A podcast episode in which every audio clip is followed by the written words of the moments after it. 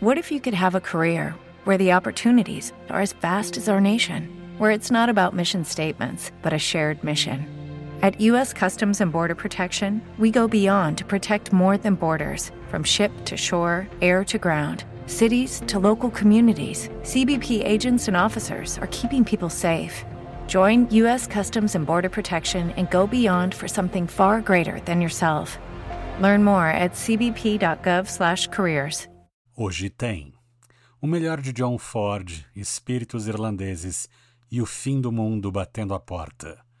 Está começando o Ensine Veritas. I have a feeling we're not in Kansas anymore.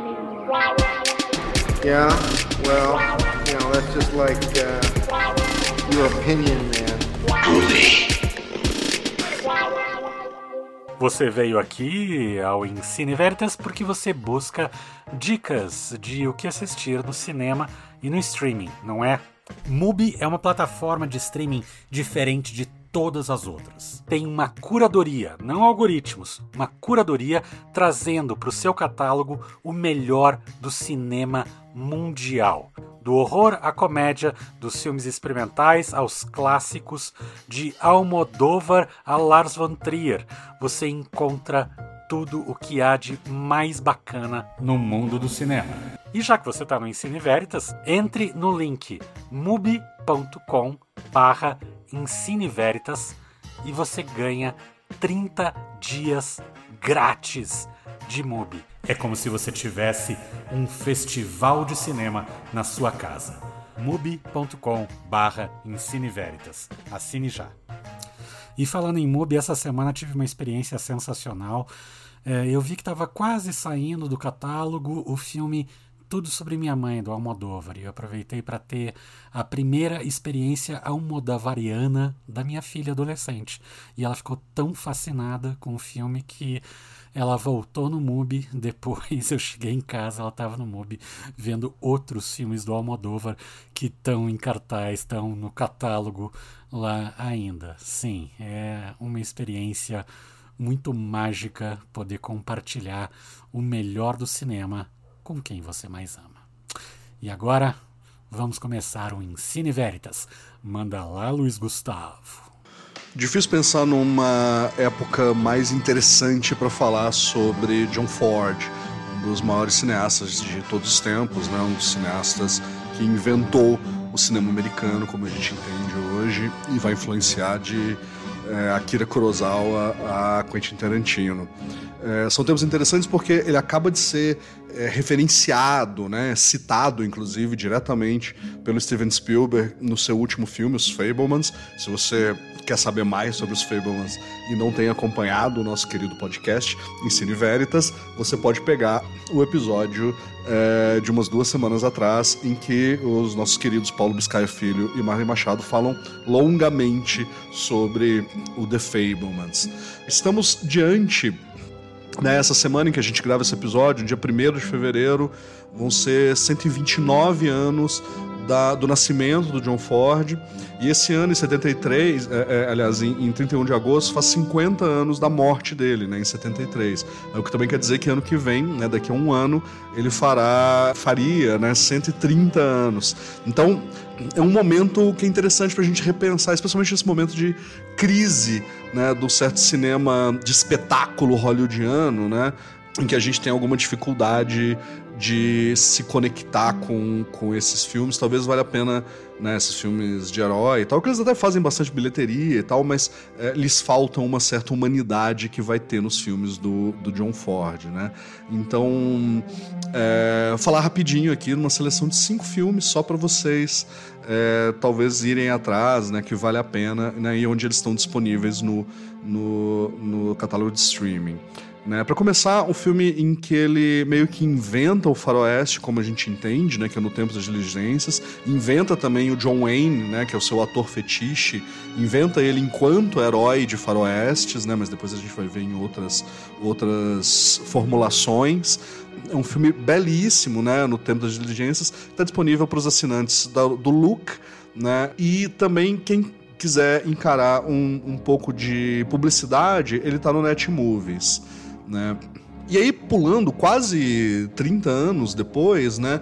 Já um filme mais crepuscular do próprio John Ford, a gente tem Rastros de Ódio, The Searchers, um filme que a gente vai ver já um John Wayne envelhecido, é, tendo que entrar, é, tendo que confrontar um pouco do seu legado enquanto cowboy e tal. Dos maiores filmes de todos os tempos, esse, tá, gente? Esse tem em mais lugares, né? Ele tá no, pros assinantes do HBO Max, ele tá no Look, também tá no Netmovies, né? Pra quem quiser ver com propaganda. É, mas também dá para alugar, né? Dá para alugar no Google Play, na Microsoft, no, na, na Apple TV, né? Então ele tem bastante opção também. E aí, saindo um pouco dos faroestes, mas a gente já volta para eles, né? Para lembrar que o, o, John Ford não dirigiu só faroestes, né? Como era Verde Meu Vale. É um filme belíssimo, um melodrama muito socialmente consciente, né? Que vai tocar em relação às organizações trabalhistas é, é, na Inglaterra, enfim.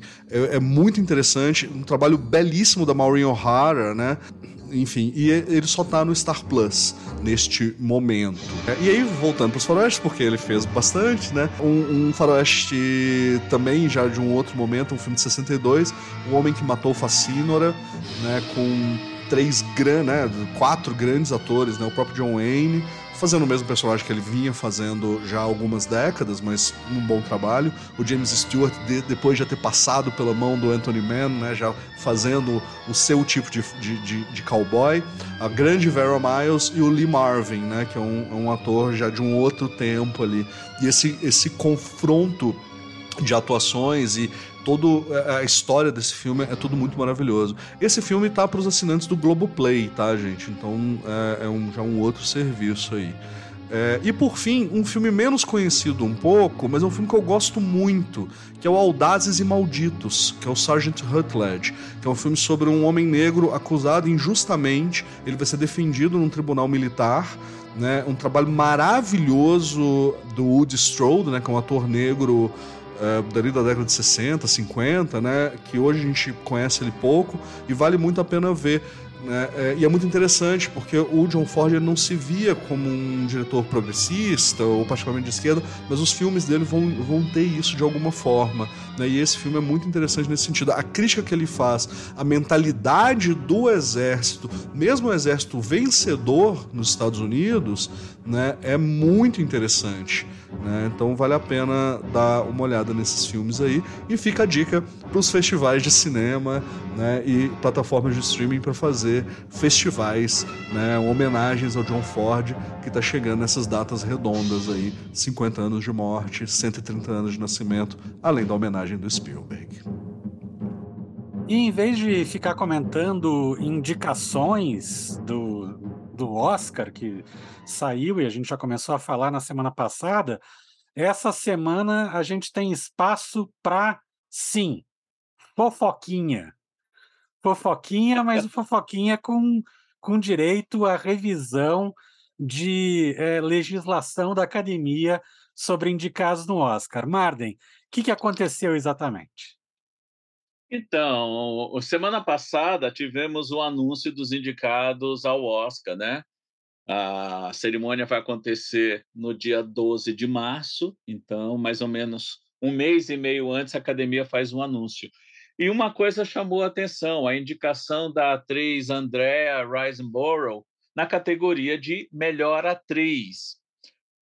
Era um filme, no caso, para Leslie, ou To Leslie, ainda não tem nem previsão, talvez nem seja lançado no Brasil, porque ele nem chegou a ser lançado comercialmente nos Estados Unidos, porque o estúdio não tinha dinheiro para ele, para isso. A academia recebeu uma denúncia anônima de que ela teria teria havido uma campanha de favorecimento à indicação dessa atriz na categoria. E isso fere a regra da academia desde os escândalos ocorridos, principalmente ao longo dos anos 1990, com as maciças promoções e eventos organizados pela Miramax, do Harvey Weinstein, para Weinstein, para promover filmes, e, e muitos desses filmes conseguiram boas indicações e muitos prêmios também. Então, a regra da academia não permite mais que um filme tenha esse tipo de promoção bancada pelo estúdio. E isso foi levado ao conhecimento da direção da academia, que foi analisar esse caso. Só que chegou à conclusão de que não houve uma promoção bancada pelo estúdio produtor do filme. O estúdio não teve nem dinheiro para fazer um lançamento em cinemas do filme. O filme foi exibido em festivais, teve exibições assim muito restritas em pouquíssimas cidades e já foi disponibilizado para locação em diferentes serviços de streaming. A campanha que foi feita ficou restrita às redes sociais e foi bancada por atores e atrizes amigos da Andrea Riseborough que queriam valorizar o trabalho dela e chamar um pouco de atenção para esse filme. Então, e foi uma campanha supostamente gratuita, porque se favoreceu dos perfis desses atores e atrizes nas redes sociais. A academia não é, tirou a indicação da atriz, ela, ela continua concorrendo, mas a partir do ano que vem foi inserida uma nova regra, complementando a que já existia, a regra 8, que nem esse tipo de promoção gratuita em rede social, uma, é, espontânea, será aceita em qualquer uma das categorias. Mas para esse ano, ela continua na disputa. Foi uma decisão até muito inteligente, sensata e salomônica, digamos assim, da academia, porque se eles retirassem a indicação dela nessa, nessa categoria, ele, a academia iria se dispor com os atores e as atrizes que compõem o maior número de membros da academia. Quase a metade dos 10 mil membros que a academia tem hoje são atores e atrizes. Então, é a maior categoria de membros e eles iriam se dispor justamente com a maioria dos seus afiliados. E também poderia criar uma outra situação bastante constrangedora se, retirando a indicação dela, indicando uma outra atriz para essa disputa, não tinha garantia nenhuma que essa outra atriz iria aceitar a indicação, ou seja, seja qual fosse a, a, saída ou, ou, o resultado dessa decisão contrária à indicação dela, não seria boa para ninguém e principalmente para a academia. Então, está mantida a indicação da Andrea Riseborough, dificilmente vai ganhar. Talvez é, esse Oscar de melhor atriz esse ano, a Kate Blanchett já está com a mão nele pelo trabalho dela em Tar, mas para a próxima cerimônia, ano que vem, a regra vai ser bem mais rigorosa com esse tipo de, de promoção. Então, resolvida ah. essa pendenga. A Kate Blanchett está com a mão no Oscar, isso se ela não levar um Aikido da Michelle Yeoh, né? Pois Mas... é. Mas é, é, mais provável que a Kate Blanchett seja a barbada do Oscar desse ano, né? Pois Seja, é, vamos aguardar.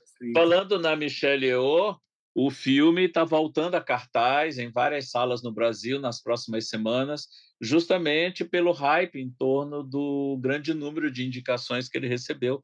É o recordista de indicações, recebeu 11 indicações, tudo em todo lugar ao mesmo tempo, deve voltar aos cinemas em breve. E não está em nenhum, pro, nenhum serviço de streaming. Então, não, ele não está é, disponível em nenhum só, streaming. Só para alugar, né? Pelo Google Play, pela Apple e tal. Exato. Mas, é, em serviços Netflix, Star Plus, não, não está em nenhum lugar. Não está em lugar nenhum. E eu não soube de, nem de ter sido anunciado para.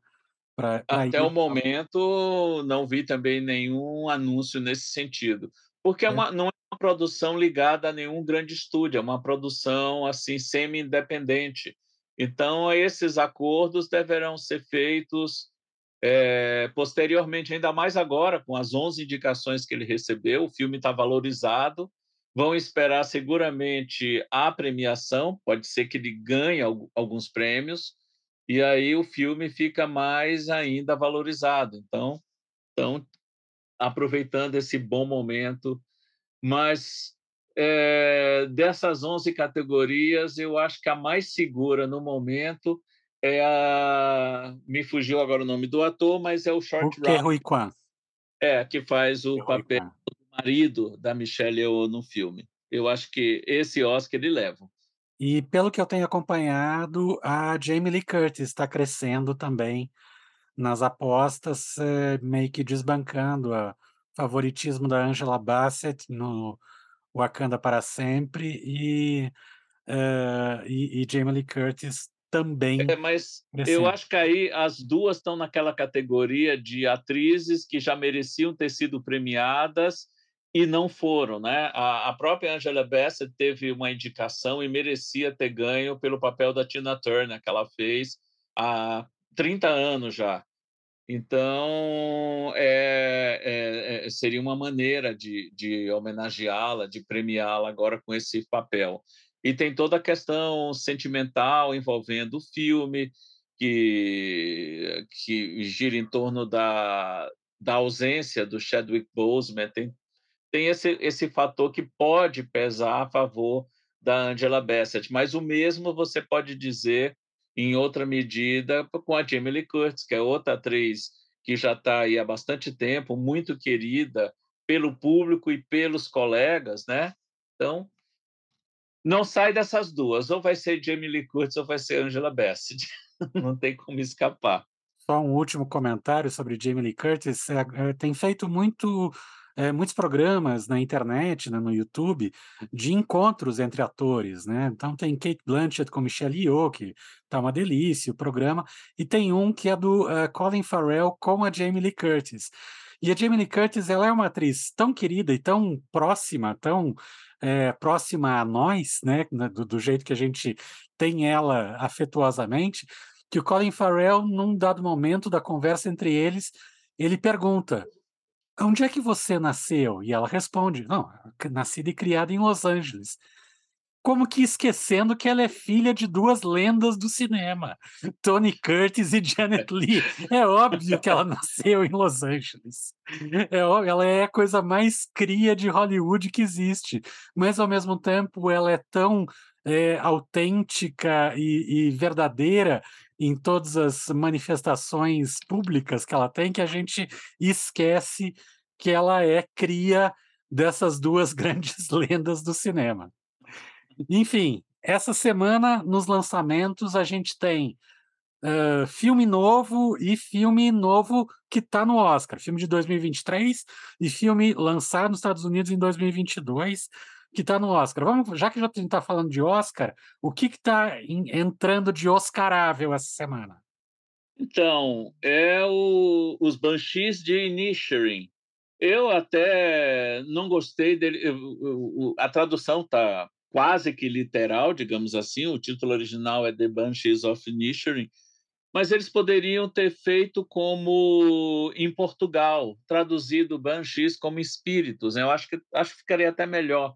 Os espíritos de Inisherin, que é uma ilha fictícia no, na- que fica na Irlanda. A história se passa 100 anos atrás, no ano de 1923, num período em que acontecia a Guerra Civil Irlandesa. E essa ilha está completamente alheia a, a, a esse conflito. É um novo escrito e dirigido pelo Martin Dona, eh, que é o mesmo diretor de Três Anúncios para um Crime e também de Na Mira do Chefe, o Em Bruges, que até nesse novo trabalho reúne mais uma vez a dupla de atores do primeiro longa que ele dirigiu, no caso, o Colin Farrell, o Farrell e o Brendan Gleeson. Os dois estão aqui à frente do elenco. E na história eles são dois amigos já de longuíssima data, é uma ilha onde quase ninguém vai embora, então eles se conhecem desde muito novos. E um certo dia, o Colm, que é vivido pelo, pelo Brendan Gleeson, chega para o amigo e diz que a partir daquela data ele não vai mais conversar com ele. Acabou. Que ele esqueça, que ele não tem mais tempo para conversar fiado com ele. Pronto. E o coitado do amigo, sem entender o porquê, o que é que eu fiz, por que, é que você não quer mais falar comigo, começa a pressionar. Sim, e, e tenta daqui, tenta dali, pede a irmã para interceder, o padre, todo mundo da ilha, para tentar achar uma justificativa. Porque é uma coisa até curiosa: se você tem um relacionamento amoroso, digamos assim, e um dos parceiros termina, tem uma razão normalmente mais concreta e até aceitável. Mas no caso de uma amizade, um amigo, ainda mais um amigo muito antigo como esse, chegar e simplesmente dizer para você: olha, não quero mais essa amizade, não quero mais falar com você, o impacto é outro. E é justamente em cima desse rompimento dessa amizade que a história começa a se desenvolver. O diretor é muito feliz em nos situar muito bem naquela ilha. Ah, você sabe exatamente, e isso é uma coisa muito legal de ser visto num filme, você sabe tudo daquela ilha, a rotina de cada um, para onde eles costumam ir em certos horários do dia, é tudo tão bem mostrado que essa sensação espacial da movimentação das personagens dentro daquele, daquela ilha é muito interessante. Você sabe exatamente, hora tal, fulano vai para tal lugar, quando ele volta por aquele caminho é, é porque ele vai passar naquele lugar. O filme lhe dá esses elementos todos e dá uma sensação assim, ó, você é como se eu me sentia um morador daquela ilha, estava sabendo a rotina de cada uma daqueles, daquelas personagens. E o filme recebeu nove indicações, é o, o segundo filme a ter a maior é o, é o, filme, é o segundo filme a ter a maior quantidade de indicações e indicações importantes, principalmente no elenco. Quatro atores do filme foram indicados a melhor ator, melhor ator coadjuvante, são dois que estão nessa categoria, melhor atriz coadjuvante. Além de filme, roteiro, direção, fotografia, montagem, trilha sonora, muitas categorias importantes. Não sei se vai ganhar muito desses prêmios, até mereceria, porque tudo no filme funciona muito bem e tudo auxilia na, na, na história que está sendo contada, o uso da paleta de cores, a movimentação das personagens, cenário, figurino, trilha, a montagem em si, tudo favorece a história. E é um filme também que está sempre à tua frente, você não consegue antecipar o que vai acontecer. Você pode até criar certas expectativas, mas o filme está sempre à tua frente, ele sempre consegue te surpreender. É outra coisa muito, muito legal, muito legal.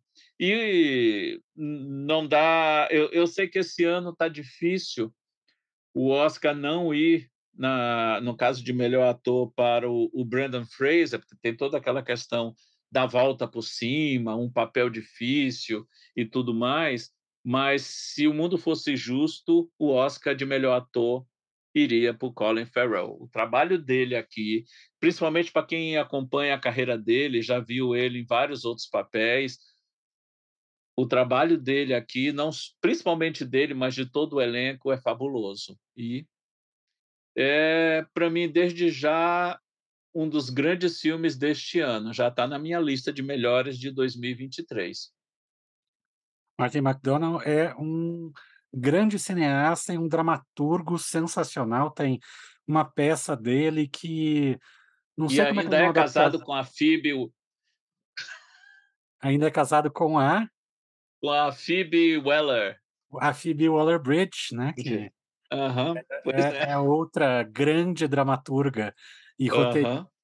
E ele uh, tem uma, uma peça de teatro que esteve no Festival de Curitiba em duas versões, chamado O Homem Travesseiro, Pillowman, que é um texto maravilhoso que eu já quis montar algumas vezes e não deu certo por causa de liberação de direitos ainda. Uhum. Mas ele é um escritor sensacional. Eu tô louco para ver o filme e já vou ver essa semana com certeza. Agora, eu já vi o outro lançamento da semana. Marden também já viu que é não um filme de Oscar, mas sim um filme, um dos primeiros lançamentos datados de 2023.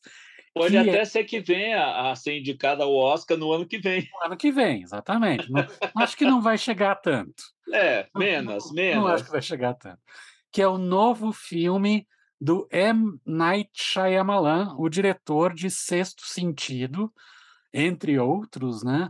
E que teve uh, um período meio por baixo, aonde as pessoas até brincavam, uma época que ele precisava voltar à escola de cinema para fazer filme de novo, e aos poucos ele está se reafirmando através de produções não grandiosas, não hiper hollywoodianas, mas produções pequenas que ele é um grande cineasta. O filme que está estreando agora se chama Batem a Porta.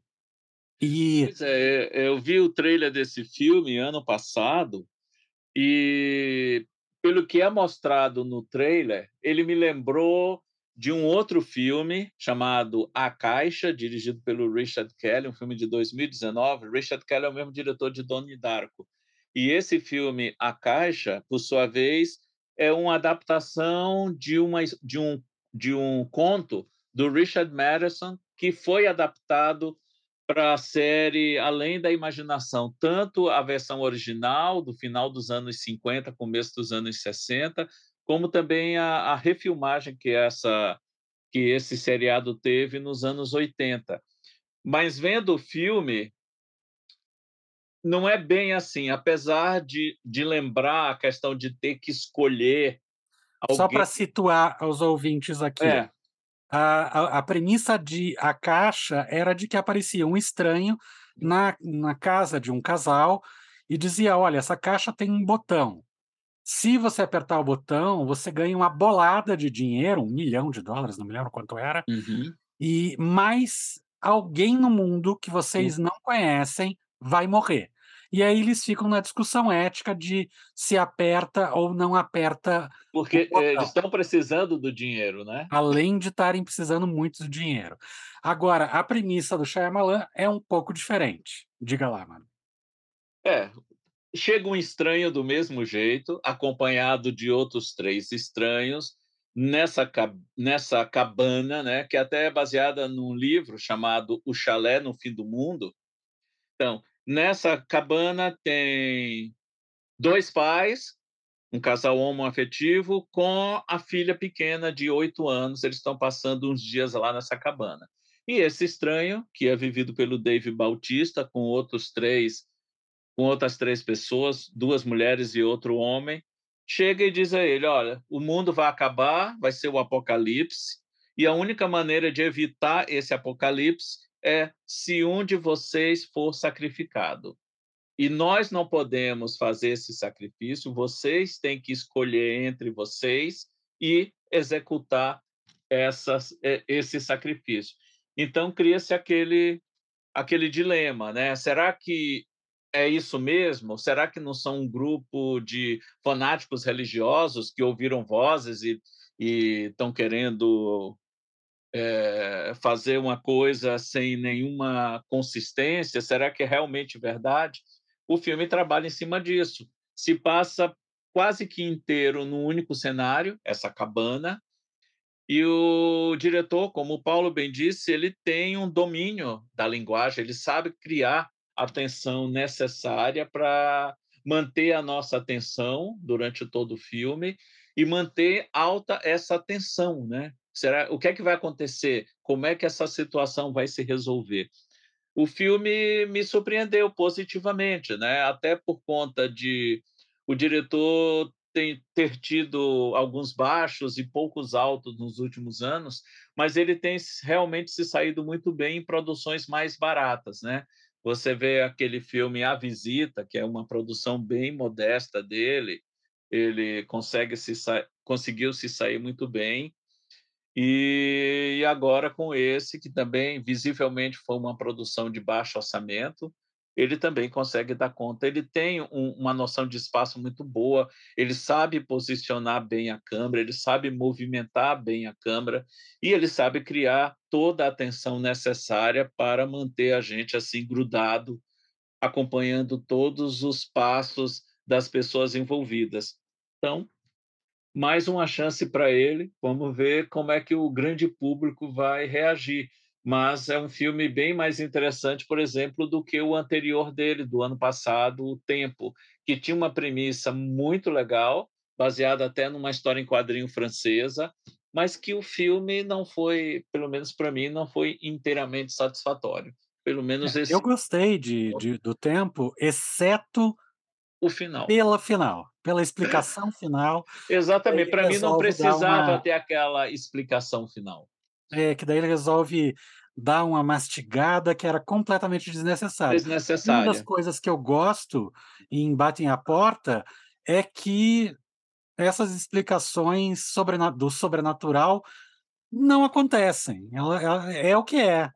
E uma outra coisa que o, uh, o M. Night Shyamalan ficou muito famoso e meio que virou uh, um refém dessa, dessa própria uh, forma de contar a história é o tal do plot twist, né? De você ter aquela reviravolta no final uhum. e tal, que num dado momento da filmografia dele isso se tornou ou um truque barato ou uma exigência do público é, que ele não cumpria. E nesse filme, eu acho que ele equilibra muito bem uma brincadeira com possibilidade de plot twist. Uhum. Não vou falar mais nada além disso para não é. estragar é. a experiência. Mas é um amadurecimento sobre o seu, a sua própria forma famosa de contar a história e que funciona muito bem. Acho que dos últimos filmes dele, esse é certamente não é um baita filme, não é um filme cinco estrelas nem nada, mas é um filme muito bem resolvido, muito bem acabado. É, eu assisti a, a sessão com o Marcelo Miranda, que é meu colega do podcast Hora do Espanto, e ele leu o livro e ele estava me contando é, as histórias, né, como é que a história é contada no livro. Ele me perguntou: você vai ler o livro? Eu digo: não, estou fazendo doutorado, não vou ter tempo de ler o livro, pode contar para mim. E, e, é muito mais é, é, pesado a maneira como o livro conduz a história. Porém, eu acho que a adaptação feita para o cinema é, uh, funciona de maneira muito mais adequada com o público e com o que está querendo dizer também. É um filme bem redondinho, tenso, dá para ficar na beira da, da, cadeira o tempo todo. O Shyamalan é, ele está dominando a situação e aproveito também para indicar a série dele que está na Apple Plus, que é o Servant, que está tá agora, agora, na última temporada, na né? Quarta e última temporada. Os episódios estão sendo lançados às sextas-feiras. É, e a filha dele dirige alguns dos episódios, né? a filha do Shyamalan também já está aí, seguindo os passos do papi.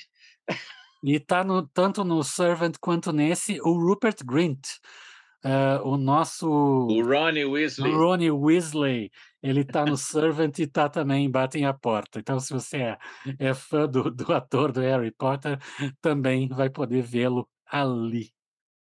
Acho que é isso. São esses os lançamentos, Marlon? Lançamentos. É, e aguardar que agora até o início de março, toda semana teremos pelo menos um filme é, que está entre os indicados ao Oscar. Para a semana que vem, é, a, a previsão de Triângulo da Tristeza. Triângulo da Tristeza está previsto para a semana que vem.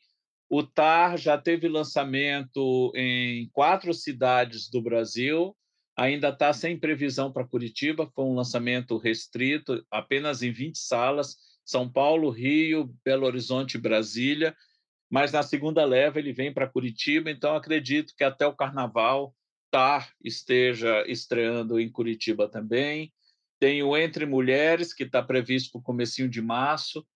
O A Baleia também chega daqui a duas semanas, em meados de fevereiro. Então, até a véspera do Oscar, até o dia do Oscar, os principais títulos já terão chegado às salas de cinema e a gente vai conversar sobre todos eles semana a semana. E essas são as dicas do Ensine Veritas dessa semana.